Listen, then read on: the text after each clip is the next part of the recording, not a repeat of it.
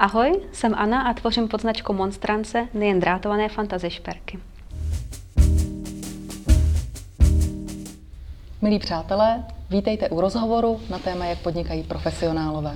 Já jsem Bohdana Goliášová, lektorka tvůrčího podnikání a autorka vzdělávacího projektu Tvůrci v praxi. Dneska za námi do Ostravského Impact Hubu přišla Anna Monstrance, profesionální šperkařka. Ahoj Aničko. Ahoj, moc mě těší. Vítej, díky, že jsi přišla. A Aničku jsem pozvala ze dvou důvodů. Jednak se mi hodně líbí způsob, kterým vede uh, svůj šperkařský biznis. Uh-huh. A druhý důvod je, že Anička žije v Německu už uh-huh. několik let a uh, pro mě vždycky povídání s Aničkou je taková cesta časem, protože Německo považuji za zemi, která je ve vývoji zhruba tak 10-15 let před námi a vždycky mě to hodně inspiruje, takže uh, takovouhle cestu časem jsem chtěla dopřát i vám. Tak pojďme na to. Aničko, já jsem říkala, že žiješ v Německu, takže začnu tím, co si asi možná pomyslela spousta lidí, kteří třeba něco vyrábějí a snaží se to prodávat. To se ti to podniká, když žiješ v Německu, prodáváš své věci Němcům hmm. a oni ti platí v eurech. Jasně. Um, za prvý Německo, dobře, můžu se tam nasadit vyšší ceny, na druhou stranu musíme uh, mít na mysli, že i ty náklady jsou vyšší že jo, na život, jak už uh, můj nájem za ateliér, můj nájem za byt, uh, všechny služby, co se týká třeba daňových poradců, fotografů a tak dále. To je ten jeden aspekt a ten druhý aspekt je, že ještě pořád minimálně polovinu všech šperků posílám do České republiky k českým zákazníkům. A to mi přijde jako docela velký majstrštyk, no. vlastně platit německé náklady no. a živit se svým šperkařským biznesem z poloviny z toho, že jako půlku produkce hmm. posíláš do Čech. Řekni nám, co vlastně vyrábíš. Moje značka Monstrance se zabývá hlavně drátovanými šperky s různou fantasy tématikou a nejen tou. Pracovávám různý minerály, pracuji s tepanou mědí, s chirurgickou ocelí. Uh-huh. A co je třeba tvůj nejprodávanější produkt?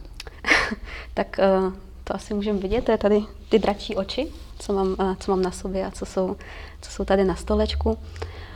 Kolik stojí takovéhle dračí oko? Zhruba kolem 100 euro, 2,5 tisíce českých korun. Uh-huh. A prodávají se ti dobře i do Čech? A prodávají se mi do Čech, no momentálně mám uh-huh. na několik týdnů jako objednávky, že mm-hmm. vlastně nemůžu přijímat skoro nový, nevím, jestli do Vánoc stihneme ještě nějaký udělat na sklad. Mm-hmm. Takže prodává takovýhle šperk zhruba za 2,5 tisíce. Mm-hmm. A ještě ty vyloženě to prezentuješ jako, že to je technika drátování. Ano. Mně přijde vlastně jako hodně velký um to prodávat za tyhle peníze, mm-hmm. protože uh, různé šperkařské techniky mají různé mentální stropy, jako mm-hmm. do jaké výšky se to dá dobře prodávat, za jaké mm-hmm. peníze.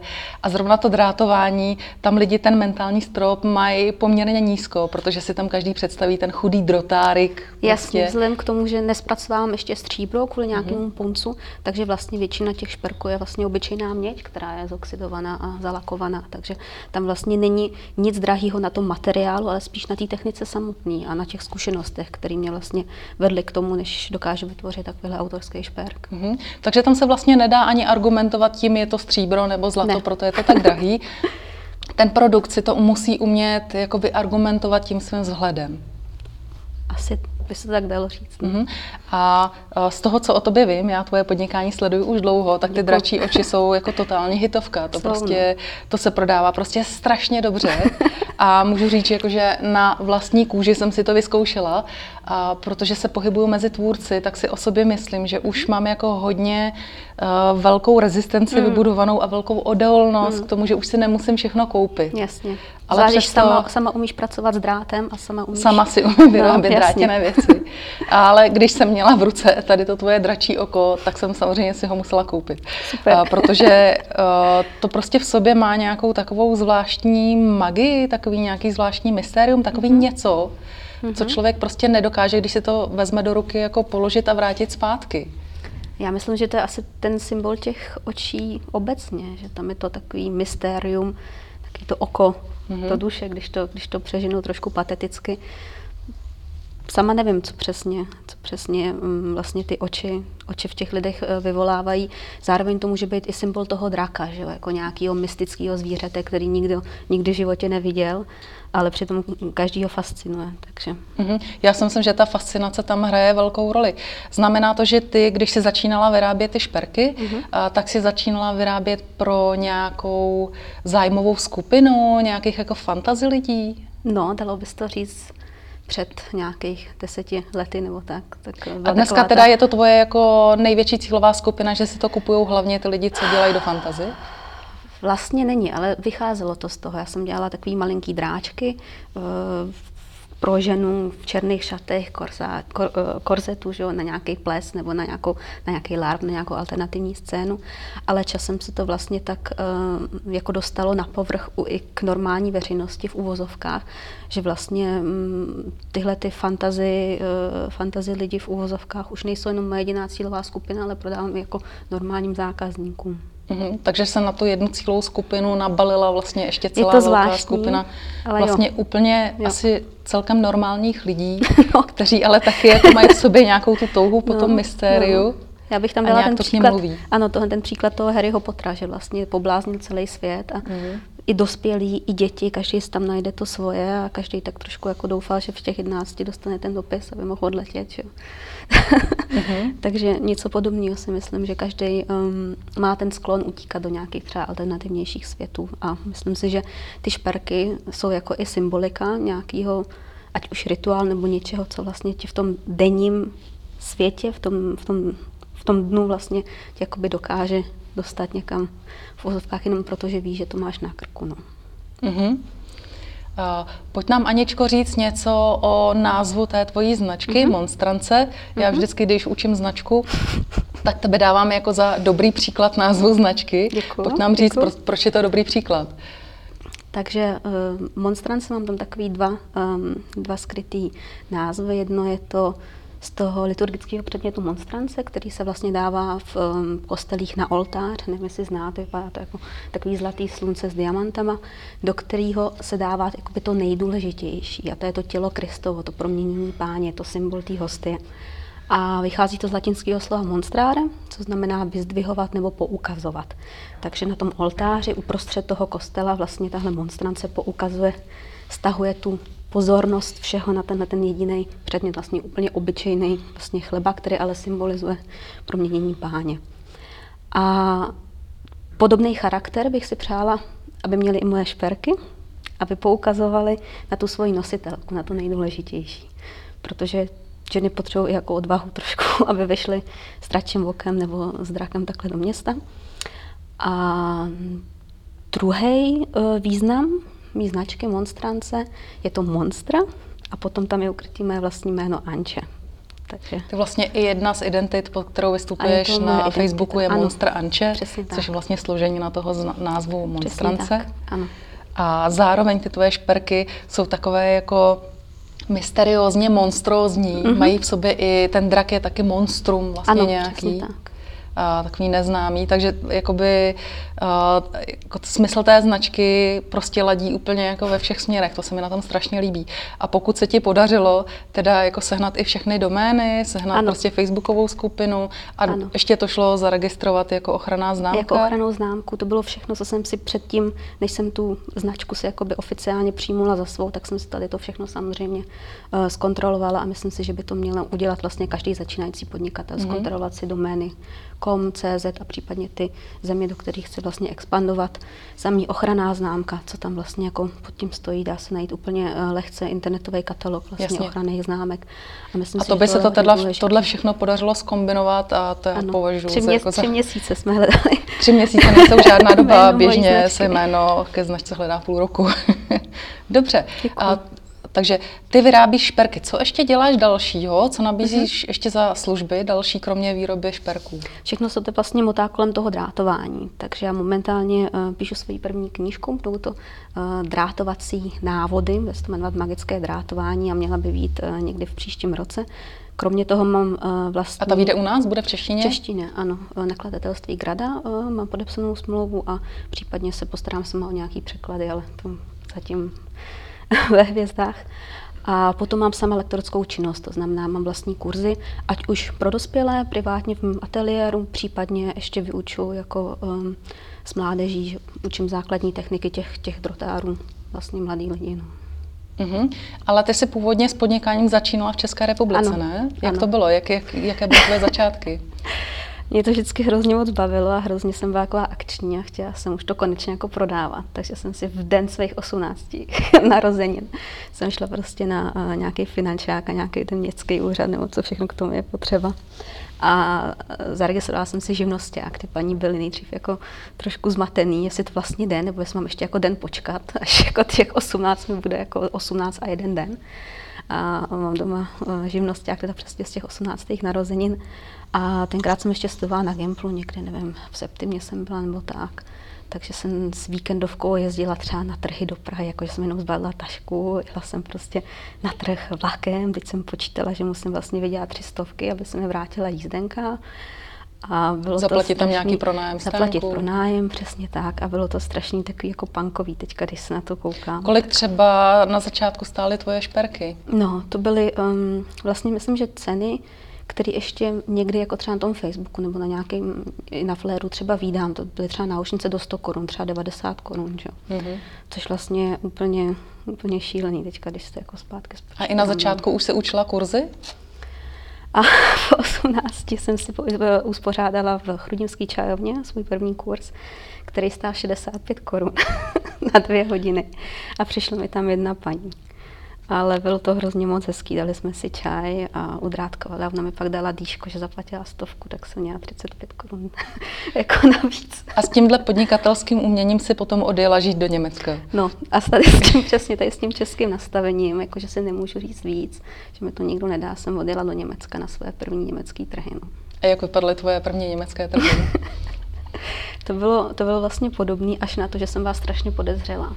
Strašně podezřelá tím, jako proč to stojí tak málo. A je to jako vůbec ruční práce. A jako co tady ta holka dělá. Jako, jo, a tam chodili ostatní prodejci a říkali jako, hele, jako neblbni, co jako to tady. Jo, proč to stojí tak málo? V přepočtu třeba 3 eura na náušnice, jenom tak uh, pro představu, začínají třeba na 20-25 eurech, to znamená Mhm. od 5, 6, 7 stovek jako za ručně dělaný náušnice, úplně jednoduchý, třeba jako spirálku vytopan. A já tam se s těma třema eurama Jak dlouho ti trvalo, než ses naučila to pořádně zdražit? Pár let, no. Já jsem do toho ještě dělala nějaký jiný práce. Já jsem dělala uklízečku v jednom, v jednom penzionu a tohle jsem se dělala jen tak jako mimochodem. Ale myslím si, že tam v tom životě musí přijít jako nějaký průšvih nebo takový ten okamžik, kdy se člověk fakt hodně naštve. A co byl ten zlom u tebe? Těch tam bylo víc, ale uh, líbí se mi jeden příběh z minulého roku dokonce si myslím, kdy jsem si jako už začala budovat tu značku a už jsem si nastavila jakoby lepší ceny a tohle to akorát jsem měla furt takový to nastavení, jako že v Česku to nejde přece, jo. Takže v Německu jsem si jako za, za, ty, za ty oči říkala už normální peníze a pak uh, mě A objevila měla jsi nějaká teda paní. dvojí ceny, jiný ceny pro Tak. Němce a A jiný pro Čechy? jsem měla tu největší chybu, kterou jako vůbec nikomu nedoporučuji, jsem měla prostě dvojí ceny.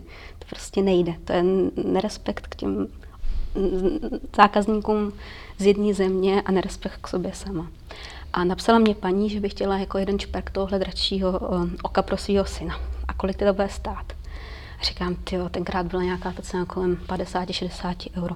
Tyjo, to jako nemůžu říct prostě nějakých 15 2000, to prostě jako nejde, jo. Tak jsem jí řekla, ty tak um, no normálně cena je takováhle, ale já vám to dám za tisícovku. A už jsem jako v hlavě počítala, no jo, tak mám pětistovku poštovní do Německa, materiál, potom, že ho zaplatit nějaký daně, zaplatit tady to, hm, takže na to oko mě třeba zbyde 150 korun, dvě stovky za práci, pět hodin drátkování, takže to máme nějakých pár korun za hodinu. Takže vlastně skoro zadarmo. Takže vlastně jídla. zadarmo, takže bych to klidně, klidně mohla jako, jako eh, darovat a nemusela bych z toho odvádět že, nějaký, nějaký ty poplatky. A úplně jsem jí to tak jako odeslala s takovým krásným pocitem, jako, že udělám takový jako dobrý skutek. No. A teď jsem jako čekala, co ona na to. Já jsem jako čekala, že, že mě Že ti bude skočí, skočí kolem krku a bude mi vděčná za to. A mnou se nestalo vůbec nic, ona už se neozvala. A tady v tom okamžiku jsem řekla, hele, tak to teda ne. Prostě cena tohle oka je tolik a tolik. A buď si to najde zákazníka, nebo ne. A tohle to byl, myslím, že jeden z těch zlomů, že jsem si prostě řekla ne, ty šperky jsou takhle hodnotný a je úplně jedno, do jaký země je prodávám. A myslím, že takovejhle jakoby skok, nebo jak se tomu říká, takový jako zlom, zlom v tom, v tom svém podnikání, že asi musí zažít každý nějaký menší nebo větší podnikatel, aby si řekl prostě, jak to teda ne. Často to tak je u těch mm. tvůrců, že, že musí projít něčím, kde ten zákazník je v něčem úplně jako hrozně šeredně jako mm. vykoupe, vyráchá a oni si to prostě no. strašně vyžerou, aby si vlastně jako uvědomili, že takhle to nechtějí ano. a že teda ty ceny musou, musí mít nějakou no. úroveň. Pojď nám říct, čím se liší prodej rukodělných výrobků u nás a v Německu? Já si myslím, že ten německý trh, zvláště já se teda sama pohybu v západním Německu, že ty lidi jsou připravení a ochotní zaplatit prostě férovou cenu za ruční práci. Že tam vidí, že ta ruční práce je vlastně hodnota navíc, že to nedokážou nebo nemůžou to srovnávat s nějakou masovou výrobou šperkou z nějakého odivního řetězce nebo prostě z Ázie a vidí v tom něco jedinečného a jsou i ochotní to zaplatit, protože vědí, ten šperk budu mít jenom já a nikdo jiný. A mám pocit, ještě teda, že v Česku pořád ty ruční práce jsou spíš jako něco podřadnějšího, že v některých oblastech jsou jako ty věci, co jsou koupený, ještě jakoby víc hodnotnější, než ty, co jako jsou vyrobený rukama, což je samozřejmě blbost. Že? Uh-huh. A v Německu tohle vůbec není? Tam, kde já, se, já nevím, já osobně jsem se s tím nesetkala, je samozřejmě možný, že, že to tak jako... Uh-huh. A proč si myslíš, ale... že to tak je? Já si myslím, když se kouknem sem, tak máme možná jednu generaci, která vlastně že vyrůstala v demokracii a v kapitalismu hlavně. A když se kouknem uh, do té západní části, uh, části Německa, tak tam už ty generace jsou tři. Takže ta úcta k těm ručním pracem, k vlastní práci, k vlastním dovednostem a zkušenostem, že jo, já nemůžu si vzít poprvé do ruky drát a vykouzlit takovýhle oko, už potřebuji několik let jako tréninku, abych věděla, jak přesně jo, se jako to chytne, tak uh, si myslím, že to je rozdíl tady v tom, že vlastně jsme ještě trošku, nebo spíš to vidím jako u starších zákazníků, trošku jako ještě tím socialismem jako poskvrněný. No. Uh-huh. Uh, já tohle hodně vnímám, jako sama jsem se narodila za totality uh-huh. a taky jsem vyrůstala v tom, že vlastně rukodělné výrobky za to přece nemůže štít peníze. No. Rukodělné výrobky jsou takovým jako předmětem nějaký výměny komodit, s uh-huh. někým to za něco vyměním, nebo to dávám jako dárek, ale přece nebudu po někom chtít za tohle peníze. Peníze mají strašnou hodnotu, protože za to táče těch peněz v oběhu bylo hodně málo, a přitom peníze jsou jako vlastně jenom energie, kterou vlastně jenom přijmu a dám dál, ale mm-hmm. není to něco, co já si jako můžu uškudlit na horší časy. Že? Mm-hmm. Respektive si myslím, že, eh, a tady bych ráda uvedla ten uh, příklad jedné mojí oblíbené uh, youtuberky, která se zabývá minimalismem a snaží se jako nevlastnit a nehromadit věci, což si myslím, že je vlastně naše generace, těch 20, 20 plus, který už se právě narodili, stejně jako já už v Česku, ne teda v Československu, um, tak máme, pokud můžete tam mluvit pouze za sebe, um, takový to nastavení, že nechci vlastnit tolik věcí na horší časy. Že, že nejste takový ti střádalové jako my, nebo naši rodiče, kteří radši jako si nahromadili ty věci, protože co když jako protože, přijdou horší časy. Tak, protože oni zažili bídu, oni mají zase tu, tu jinou zkušenost, než my máme. To já to nechci jako vůbec odsuzovat, já to naprosto chápu. Třeba prarodiče, když zažili válku nebo se narodili těsně po válce, že prostě byl nedostatek a že mají ten mindset úplně jiný, než vlastně my, nová generace. Tak abych se vrátila uh, k té youtuberce, tak um, ona natáčí třeba videa, uh, jak vyžít se 100 eurama, půl tisíce na měsíce, všem všude prostě a říká tu myšlenku, já vlastně šetřím a díky tomu já ušetřím spoustu peněz měsíčně, ale já ušetřím z nadbytku, z toho, že jsem naplněná tím, že mám dostatek všeho a to, co je vlastně navíc, tak já vlastně nepotřebuju a strašně ráda si jako uložím stranu. Když mám pocit, že uh, u jiných lidí je to nastavení spíš já šetřím, protože mám nedostatek. A protože bych to třeba ráda dopřála, ale s tím špatným pocitem ty peníze jako odkládám stranou, protože příště bude ještě hůř a může se mi to hodit. Takže si myslím, že to je ten mindset o tom, jak vlastně myslím o těch penězích, jak přemýšlím o té energii a jestli to je pro mě něco pozitivního nebo něco negativního. Mm-hmm.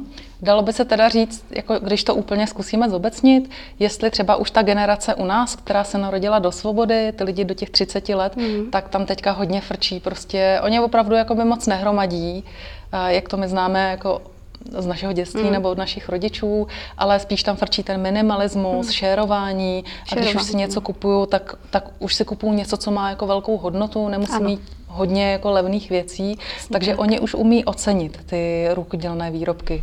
Dokážu si tvrdit, že jo, když moje cílovka, momentálně moji zákazníci nejsou pouze jako lidi, kterým zrovna je 18 mhm. nebo 20, protože si myslím, že oni ještě jako dorostou do vlastního příjmu a tak dále. Ale myslím si, že ten mindset, a ten respekt k té ruční práci se prostě díky tady té nové generaci změní.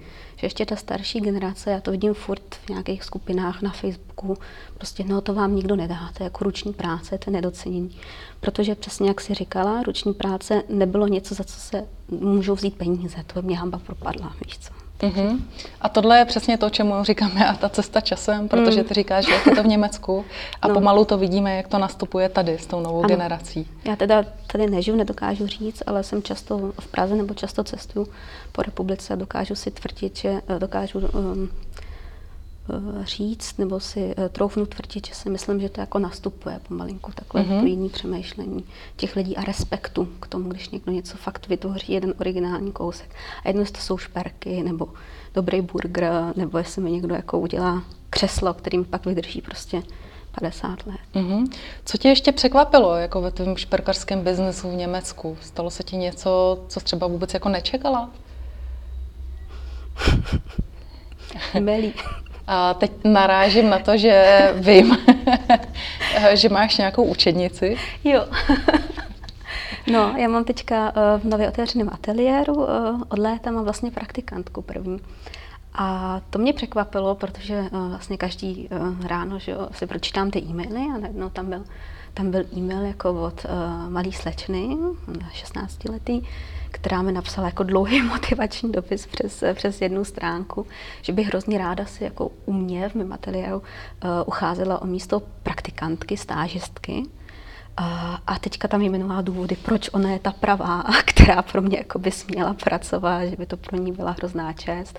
A že sice se nevyzná v kamenech, ale ve volném čase už párkrát byla na nějakým mineralogickém trhu nebo něčem takovým.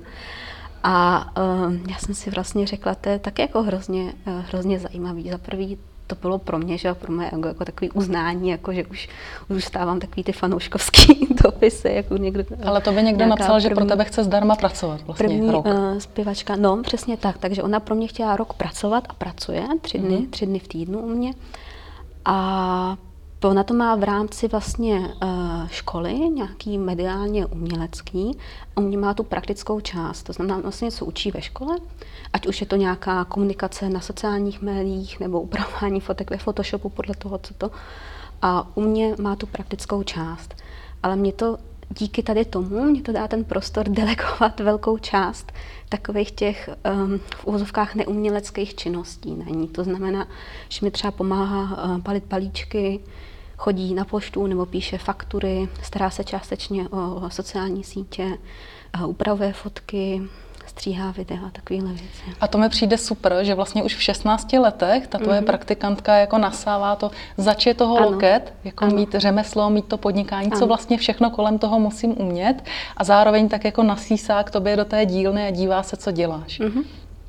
Ale pro tebe je to zároveň jako pracovní síla zdarma, což se ti asi hodně hodí. Ano, je to, je to taková win situace. A to je asi věc, která tady třeba u nás eh, jako v Česku nefunguje zatím a myslím si, že to je ale v rukách těch tvůrců, že pokud uh-huh. tvůrce už má nějaké jméno, uh-huh. takže klidně eh, by mu stačilo vlastně jako napsat nebo dát nějak jako najevo, uh-huh. teďka je možnost, u mě otvírám jedno místo pro učedníka, a stejně jako rodiče prostě drží svoje děti na vysoké škole mm-hmm. nebo na nějaké škole a platí prostě živobytí během té doby, tak když by tomu dítěti zaplatili živobytí během jednoho roku, co by ano. se učil u toho tvůrce, tak ten tvůrce, eh, ten student se tam strašně moc naučí a pro toho tvůrce je to taky super. A není to něco, co se jde jenom jako odsedit na přednášku, mm-hmm. ale je fakt jako, eh, jako v praxi. Mm-hmm. A eh, já přesně nevím, jak fungují ty, ty stáže a praktika v České republice, ale i občas vídám v nějakých jako takových těch mediálních PR skupinkách na Facebooku,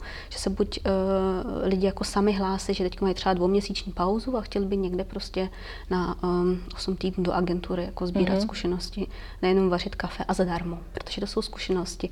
Potom um, dostanou že jo, nějaký hezký řádek do, do CVčka a zároveň uh, třeba i kontakty, že jo? může se z toho vyvinout do budoucna nějaký job, nebo třeba když a hlavně budu, ty dovednosti. A ty dovednosti. Hmm, já si myslím, no. že tohle by u nás mohlo skvěle frčet a zatím to vlastně nikdo nevyužívá. A, dobře, a řekni nám, co chystáš nového.